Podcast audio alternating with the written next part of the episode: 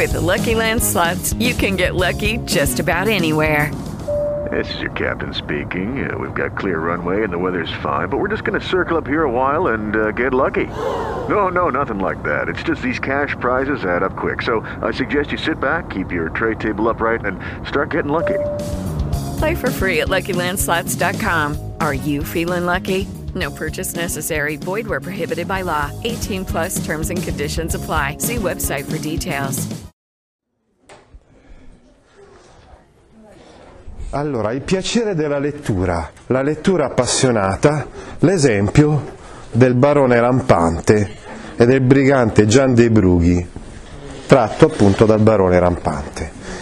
Il barone rampante è un romanzo di Italo Calvino, è uno scrittore di cui leggeremo anche altri brani. Il, il barone rampante perché si chiama così? Perché vive sugli alberi, quindi si arrampica, rampa sugli alberi ha deciso di vivere tutta quanta la sua vita sugli alberi. È una situazione un po' paradossale, giusto? Perché com'è possibile che una persona riesca a vivere tutta quanta la sua esistenza eh, sugli alberi? Questo come... Eh, dimmi, dimmi. Dicevi?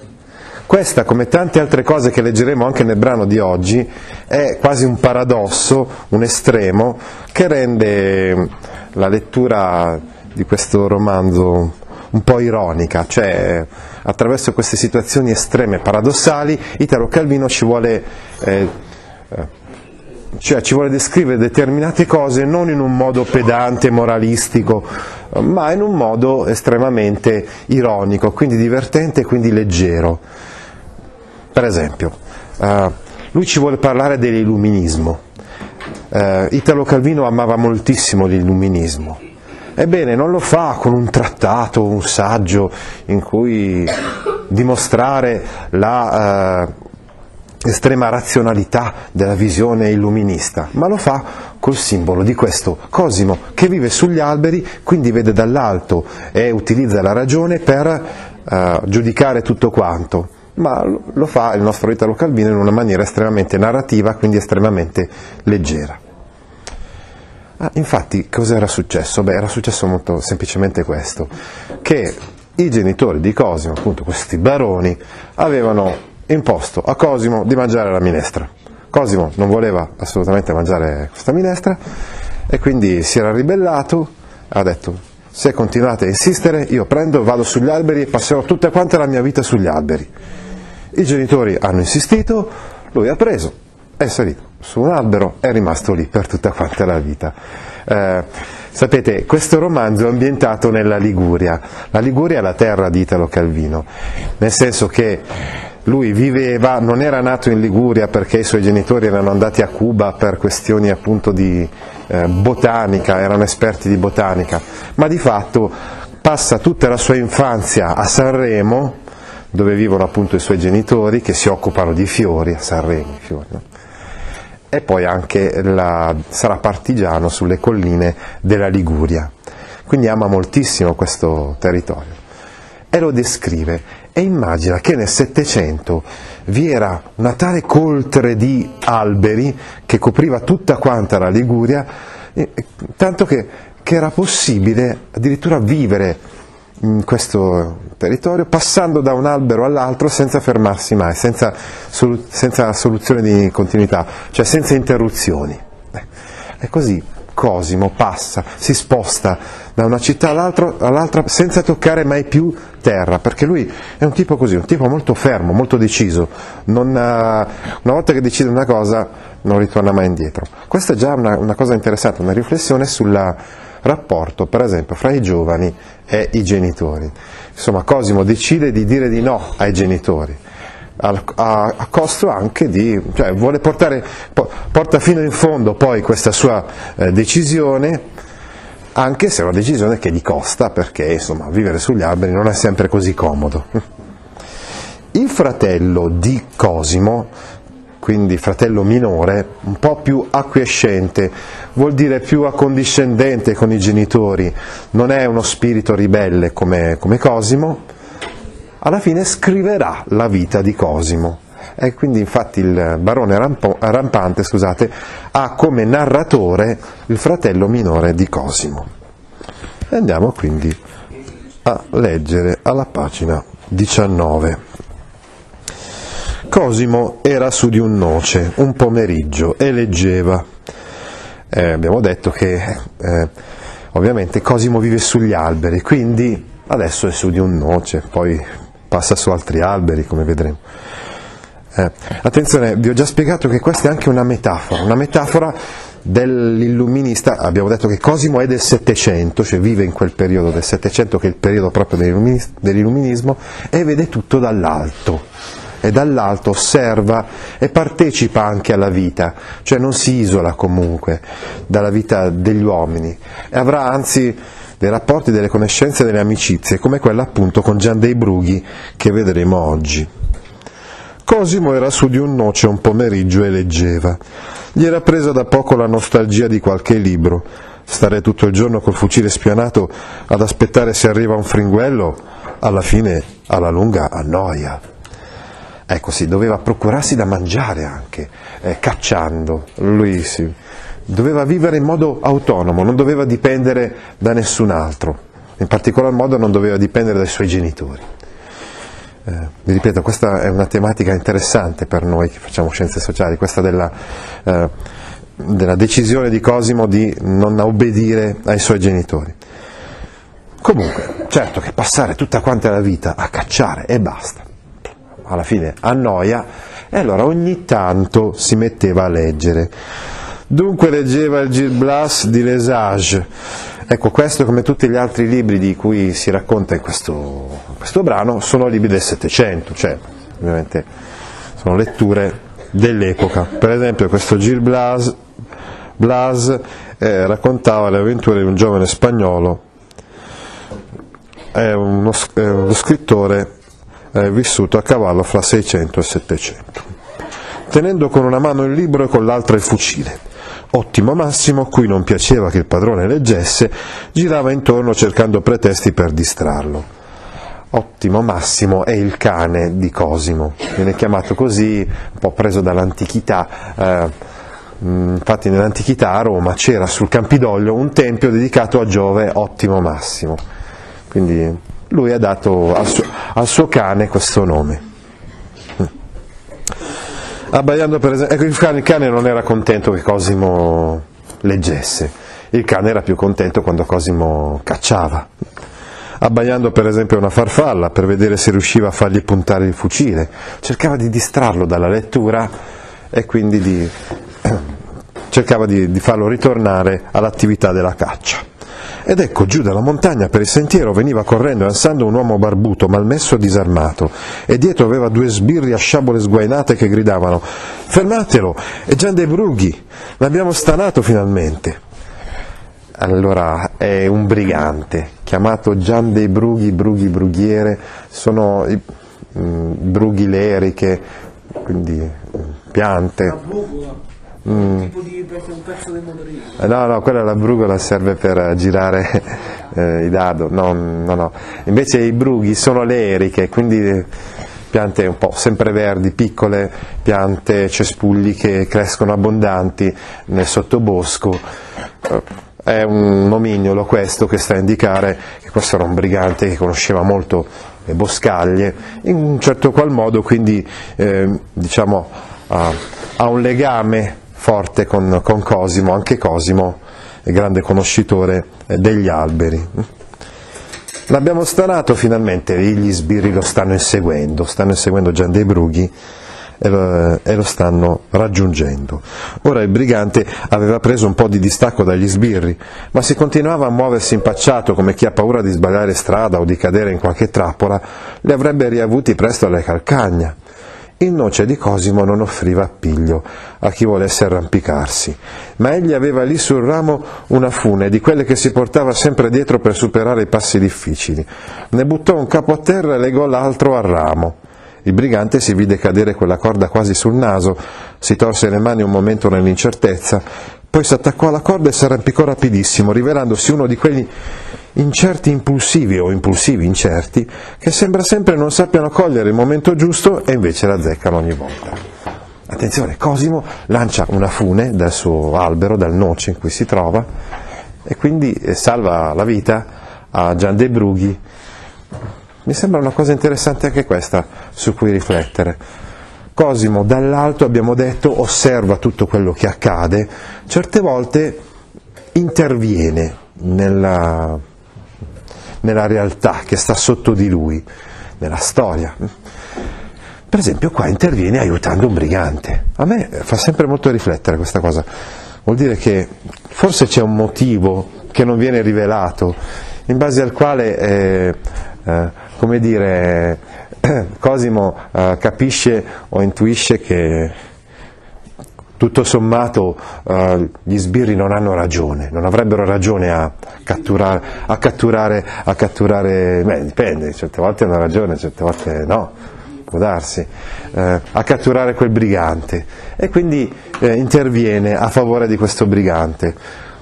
Comunque mi ha sempre eh, fatto riflettere questa cosa, cioè vuol dire che abbiamo già detto che Cosimo non sottostà alle leggi della famiglia, Cosimo decide di vivere sugli alberi e da solo fare la sua vita, abbandonare la famiglia di origine.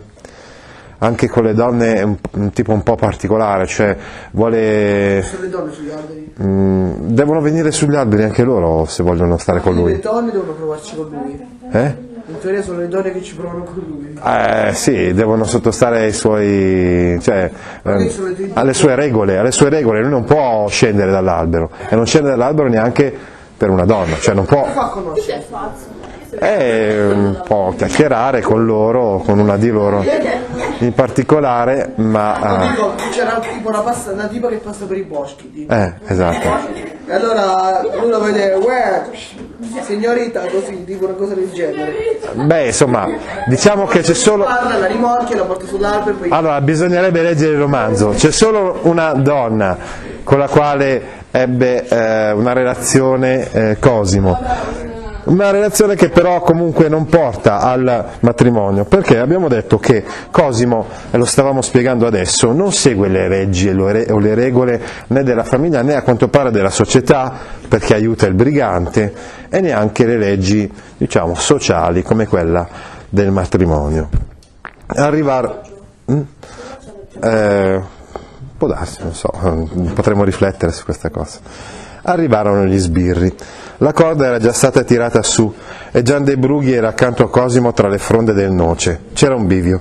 Gli sbirri presero uno di qua e uno di là, poi si ritrovarono e non sapevano più dove andare. Ed ecco che si imbatterono in ottimo Massimo che scodinzolava nei passaggi. Ehi, disse uno degli sbirri all'altro, questo non è il cane del figlio del barone, quello che sta sulle piante. Se il ragazzo è qua intorno potrà dirci qualcosa. Sono quassù, gridò Cosimo, ma lo gridò non dal noce dove era prima e dove era nascosto il brigante. Si era rapidamente spostato su un castagno lì di fronte, così che gli sbirri alzarono subito il capo in quella direzione senza mettersi a guardare sugli alberi intorno. Non solo quindi ha nascosto il, il brigante, ma adesso eh, sta fuorviando gli sbirri eh, in quanto il brigante è rimasto sul noce mentre lui è da tutt'altra parte su un altro, su un altro albero. Buondì, signoria, fecero. Non avrebbe per caso visto correre il brigante Gian dei Brughi? Chi fosse non so, rispose Cosimo, ma se cercate un omino che correva ha preso di là verso il torrente. Un omino? È un tronco d'uomo che mette paura. Beh, di quassù sembrate tutti piccoli. Ecco, anche questo è interessante. Dall'alto sembrano tutti piccoli gli uomini, gli uomini che si credono grandi, eh, invece sono tutti piccoli visti dall'alto. Abbiamo già detto una visione particolare della vita, della realtà dall'alto, più oggettiva che anche ridimensiona, tante volte ridimensiona le- la, la superbia degli uomini. Mm. Grazie signoria, e tagliarono giù verso il torrente. Allora vanno verso il torrente come dice eh, Cosimo e quindi vengono allontanati dal brigante. Cosimo tornò sul noce e riprese a leggere il Gil Blas. Gian dei Brughi era sempre abbracciato al ramo, pallido in mezzo ai capelli alla barba, ispidi e rossi proprio come i brughi, con impigliati foglie secche, ricci di castagna e aghi di pino. Squadrava Cosimo con due occhi verdi, tondi e smarriti. Brutto era brutto, brigantaccio proprio, uno che era diventato anche ancora più brutto stando in giro per i boschi e basta. Sono andati? si decise a domandare. Sì, sì, disse Cosimo, affabile. Lei è il brigante Gian dei Brughi? Come mi conosce? Eh, così, di fama. E lei è quello che non scende mai dagli alberi? Sì, come lo sa? Beh, anch'io la fama corre. Si guardarono con cortesia, come due persone di riguardo che si incontrano per caso e sono contente di non essere, con... di non essere conosciute l'una dall'altra.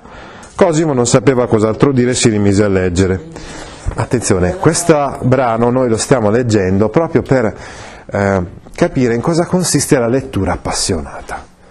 Cioè, accade certe volte che una persona si lasci prendere dalla lettura di un romanzo, di un libro e quindi anche se sta facendo qualcos'altro si interrompe per continuare la sua lettura. Cosimo, dopo aver aiutato il brigante, ritorna infatti a leggere il suo libro. Che cosa legge di bello? Il Gil Blas di Lesage. È bello? Eh sì. Le manca tanto a finirlo. Perché? Beh, una ventina di pagine. Perché quando l'aveva finito volevo chiedere se me, se me lo prestava, sorrise un po' confuso. Sa, passo le giornate nascosto, non si sa mai cosa fare. Avessi un libro ogni tanto, dico. Una volta ho fermato una carrozza, poca roba, ma c'era un libro, l'ho preso, me lo sono portato su, nascosto sotto la giubba. Tutto il resto del bottino avrei dato per tenermi quel libro. La sera accendo la lanterna, vado per leggere. Era in latino, non ci capivo una parola. Scosse il capo. Vede, io il latino non lo so. Sfortunato questo brigante, ha rubato un libro, ma a combinazione si trattava di un libro in latino. E il latino non lo conosceva. Non si dice neanche. E beh, latino, caspita, è duro, disse Cosimo. E sentì che suo malgrado stava prendendo un'aria protettiva. Questo qui è in francese.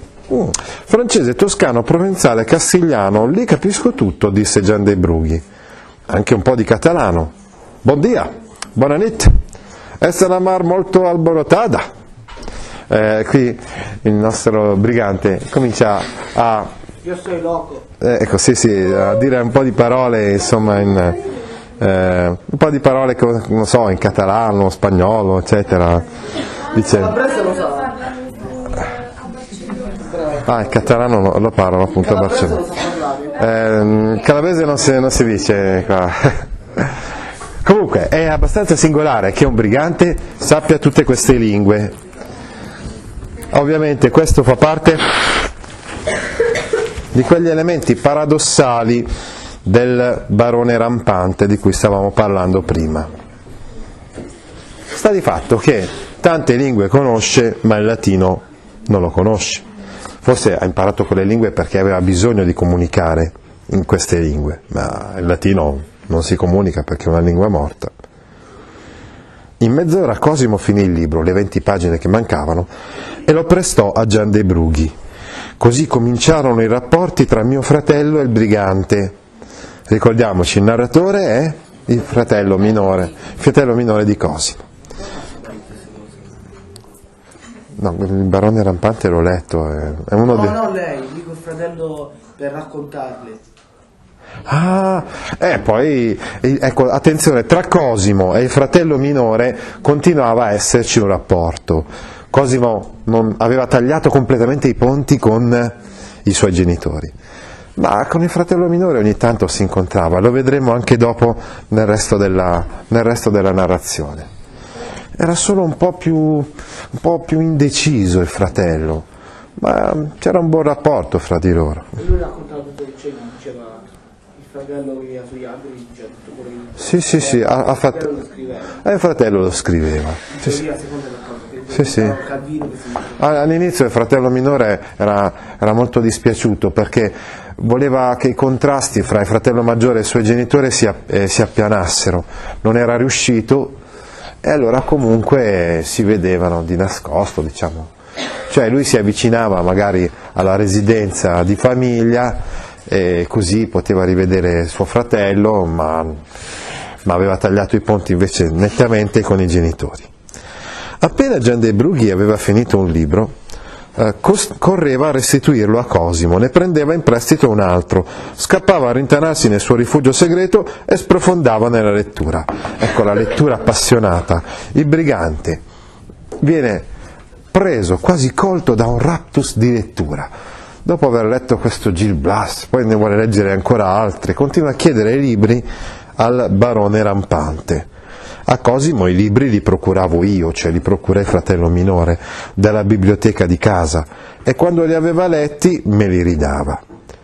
Ora cominciò a tenerli più a lungo, perché dopo letti li passava a Gian de Brughi e spesso tornavano spelacchiati nelle rilegature, con macchie di muffa, striature di lumaca, perché il brigante chissà dove li teneva. In giorni stabiliti, Cosimo e Gian de Brughi si davano convegno su di un certo albero, si scambiavano il libro e via, perché il bosco era sempre battuto dagli sbirri. Questa operazione così semplice era molto pericolosa per entrambi, anche per mio fratello, che non avrebbe potuto certo giustificare la sua amicizia con quel criminale. Ma a Gian de Brughi era presa una tal furia di letture che divorava romanzi su romanzi e stando tutto il giorno nascosto a leggere, in una giornata mandava giù certi tomi che mio fratello ci aveva messo una settimana. E allora non c'era verso, ne voleva un altro, e se non era il giorno stabilito si buttava per le campagne alla ricerca di Cosimo, spaventando le famiglie dei casolari e facendo muovere sulle sue tracce tutta la forza pubblica di Ombrosa. Ombrosa è una città della Liguria inventata, sì. No, il, eh, c'è il, la telenovela, sì, sì. Però questo di Ombrosa è proprio un, un paese immaginario, diciamo, nella Liguria. Anche il nome di questo paese però è significativo perché questo romanzo è tutto incentrato sugli alberi e gli alberi danno ombra. Adesso a Cosimo, sempre pressato dalle richieste del brigante, i libri che riusciva a, a procurargli io non bastavano, dovette andare a cercarsi altri fornitori. Conobbe un mercante di libri ebreo, tale Orbecche, che gli procurava anche opere in più tomi. Cosimo gli andava a bussare alla finestra dai rami d'un carrubo, portandogli lepri, tordi e starne appena cacciati in cambio dei volumi. Ah, ricordatevi che Cosimo non non può ammettere di, di, dipendere economicamente dai suoi genitori, quindi vive di caccia e se deve procurarsi qualcosa deve usare il baratto. Eh, attenzione anche non può mettere i piedi per terra, quindi anche quando deve avere dei rapporti con la gente deve sempre rimanere sugli alberi, quindi anche quando da questo, va da questo mercante dei libri eh, va dall'al- dall'albero, diciamo, fa tutti i suoi bisogni. Eh, Cos'è una colomba? è la natura, eh, sono cose naturali, insomma, si fanno...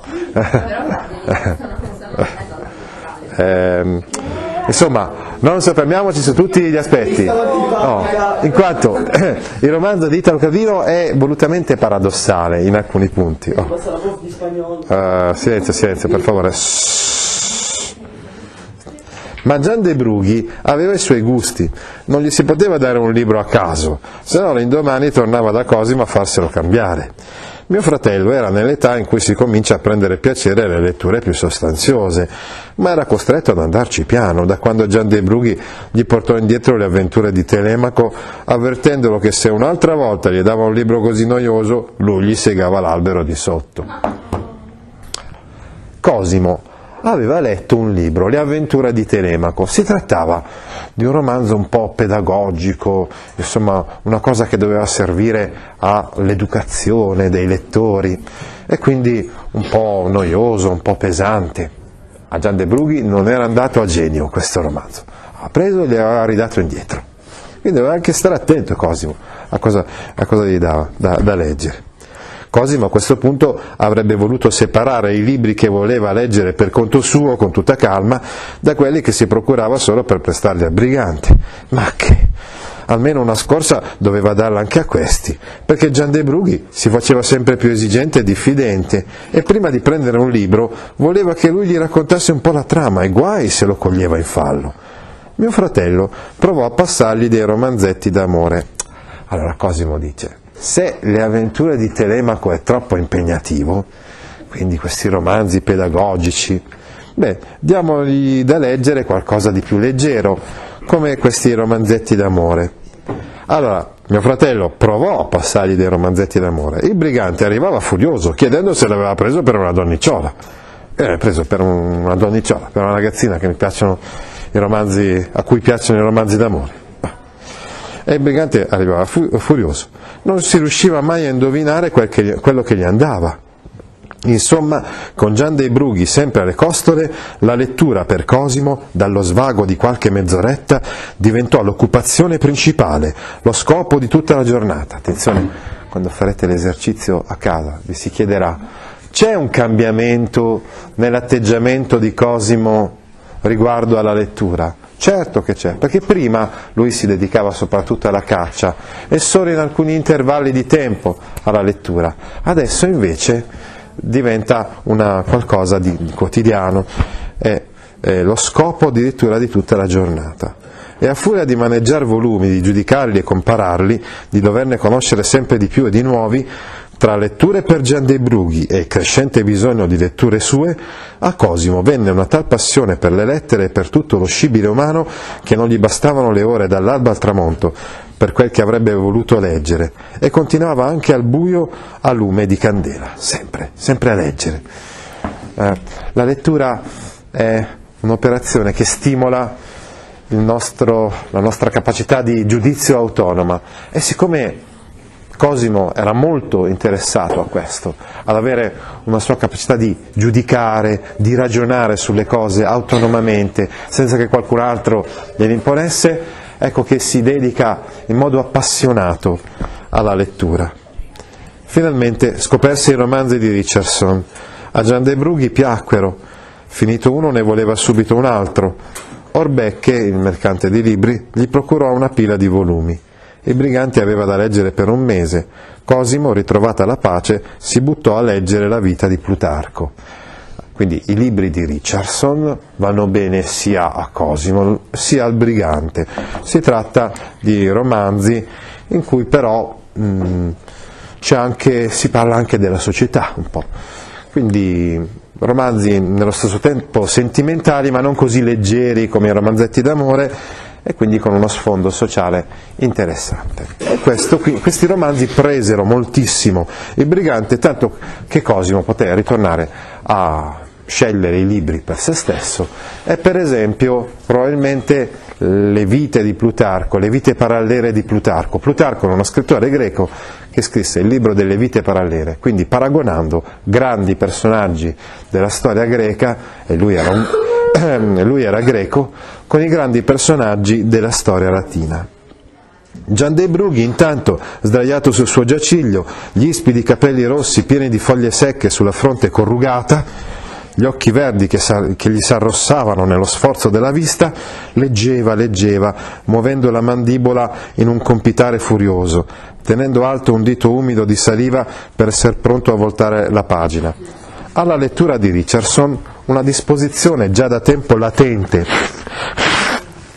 cioè già da tempo nascosta nel suo animo, lo andava come struggendo, un desiderio di giornate abitudinarie e casalinghe, di parentele, di sentimenti familiari, di virtù, d'avversione per i malvagi e i viziosi. Attenzione, leggendo questi romanzi, in particolar modo di Richardson, il brigante cambia. Lui che è sempre vissuto in mezzo ai boschi, eh, ovviamente vissuto rapinando e eh, scappando dagli sbirri, adesso ha come un desiderio di giornate abitudinarie e casalinghe, di vivere una vita normale, regolare, di avere una famiglia, di virtù, di essere virtuoso, lui che era un fuorilegge, di avversione per i malvagi e i viziosi, cioè per quelli come lui. Tutto quel che lo circondava non lo interessava più o lo riempiva di disgusto addirittura c'è un cambiamento, la lettura ci cambia e la lettura ci fa capire che forse certe cose che avevamo, che credevamo fossero giuste, belle, corrette, invece non lo sono per niente. Non usciva più dalla sua tana tranne che per correre da Cosimo e farsi dare il cambio del volume, specie se era un romanzo in più tomi ed era rimasto a mezzo della storia. Viveva così isolato, senza rendersi conto della tempesta di risentimenti che covava contro di lui, anche tra gli abitanti del bosco, un tempo suoi complici fidati, ma che ora si erano stancati di tenersi tra i piedi un brigante inattivo che si tirava dietro tutta la sbirraglia. quelli che l'avevano sempre aiutato, i suoi complici, adesso si allontanano un po' da lui, perché anzitutto lui è inattivo, cioè non fa tutte quelle operazioni, stavo dicendo per esempio rapimenti, che sono soliti fare i briganti, ma anche si tira dietro la sbirraglia, diventa un pochettino meno bravo a evitare gli sbirri. E allora, piccolo brano riassunto e non riportato integralmente. Gian dei Brughi rischia di essere tradito sul suo capo pende una taglia. Due briganti più giovani tentano di ricondurlo all'antica vita, proponendogli una rapina, anzi quasi costringendolo ad attuarla. Gian dei Brughi accetta, ma il suo disamore per quel genere di attività emerge chiaro dal suo comportamento, ben poco risoluto. Il risultato è che il colpo fallisce e il brigante viene arrestato. Quindi è talmente preso dalla lettura che addirittura non sta rapinando più, e, e devono costringerlo a fare una rapina, è, è talmente indeciso in quell'operazione. Eh, scoprono? Un nuovo lato della sua anima che ama più rispetto a quello di prima. Esatto, cioè la, la lettura eh, ci rende liberi, noi eh, per esempio in un certo ambiente, da certi condizionamenti, siamo portati a vivere in un certo modo, a pensare in un certo modo. La lettura potrebbe liberarci da questo, potrebbe farci conoscere altri aspetti della realtà che noi prima non avevamo considerato. Però questo ha anche delle conseguenze negative per il brigante, il quale infatti è poco deciso nel corso di questa operazione e quindi poi viene addirittura arrestato. La prigione era una torretta sulla riva del mare, una macchia di pinastri le cresceva dappresso. D'in cima a uno di questi pinastri Cosimo arrivava quasi all'altezza della, della cella di Gian dei Brughi e vedeva il suo viso all'inferriata. Al brigante non importava nulla degli interrogatori e del processo. Comunque andasse l'avrebbero impiccato. Ma il suo pensiero erano quelle giornate vuote lì in prigione, senza poter leggere, e quel romanzo lasciato a mezzo. Cosimo riuscì a procurarsi un'altra copia di Clarissa e se la portò sul pino. Il brigante viene arrestato, il brigante sa che sarà impiccato, ma la cosa che più lo preoccupa è che stava leggendo un romanzo di Richardson, titolo di questo romanzo è Clarissa, e non aveva finito di leggerlo. Diventa più importante il libro. Diventa più importante il libro addirittura della sua stessa sopravvivenza.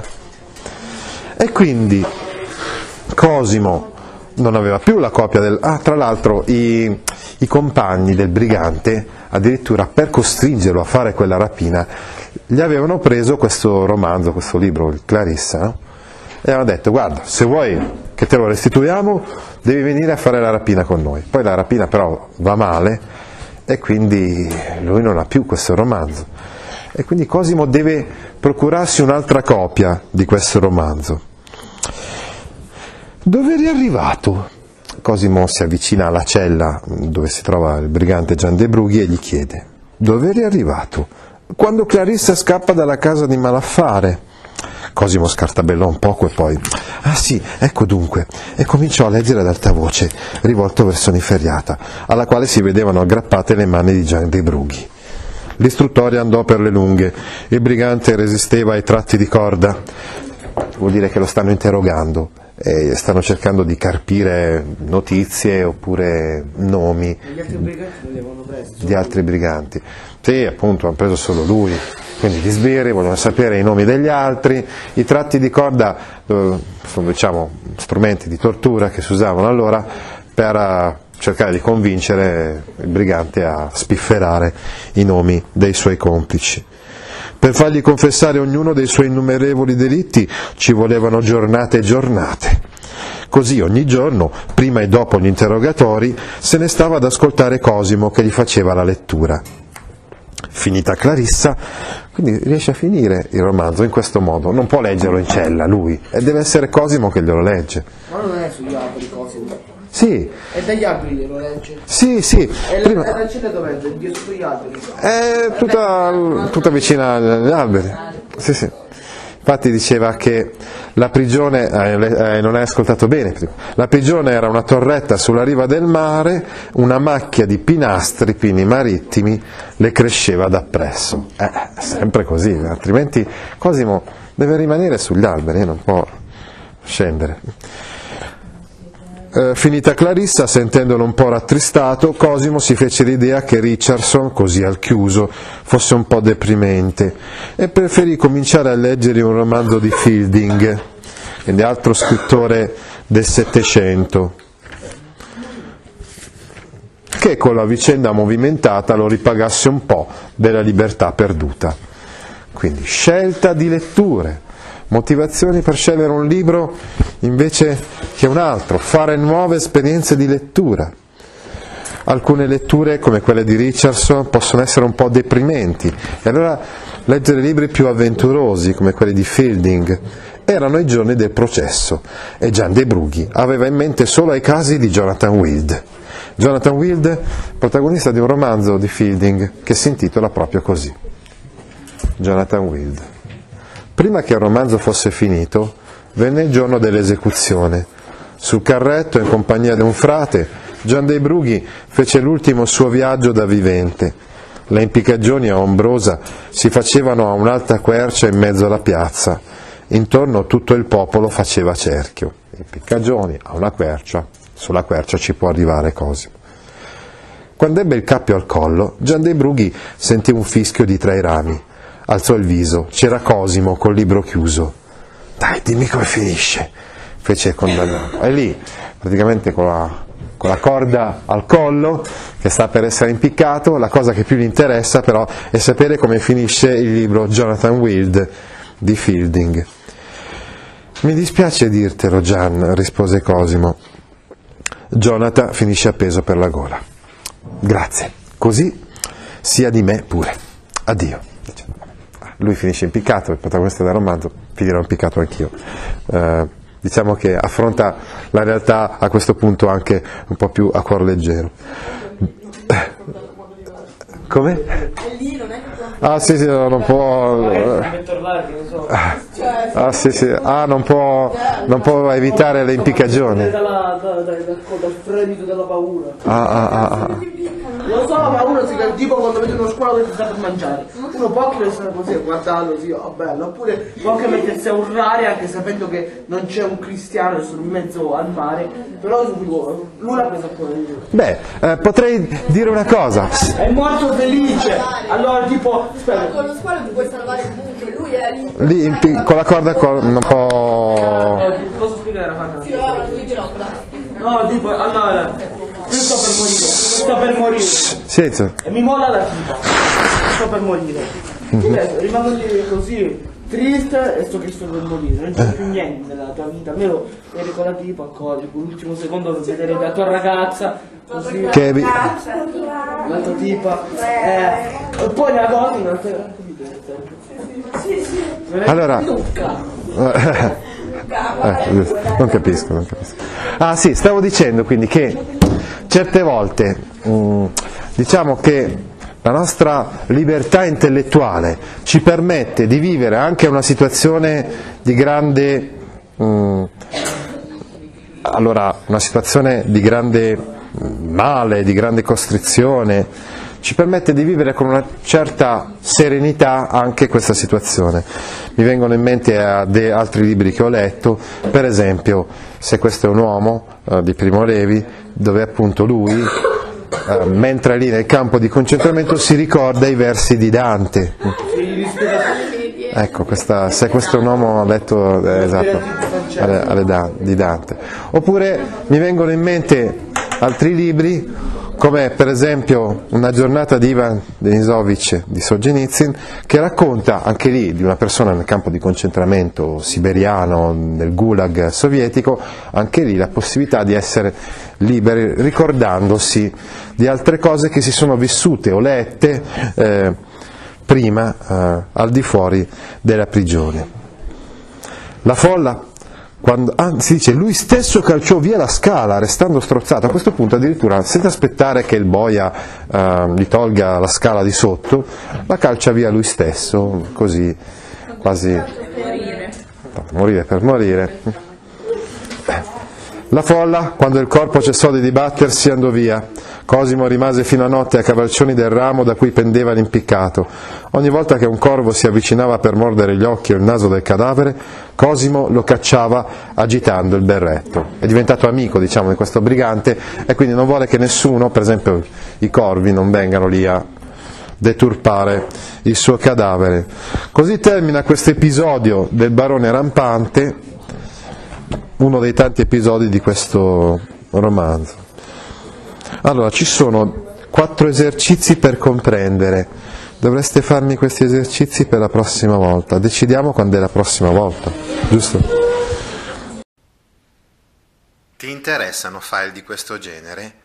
Allora vieni su www.gaudio.org e iscriviti alla newsletter A Scuola con Gaudio all'indirizzo www.gaudio.org/new. Okay, round two. Name something that's not boring. A laundry? Oh, a book club. Computer solitaire, huh? Oh, sorry, we were looking for Chumba Casino. That's right. ChumbaCasino.com has over 100 casino style games. Join today and play for free for your chance to redeem some serious prizes. ChumbaCasino.com. No purchase necessary. Where prohibited by law. 18 plus terms and conditions apply. See website for details.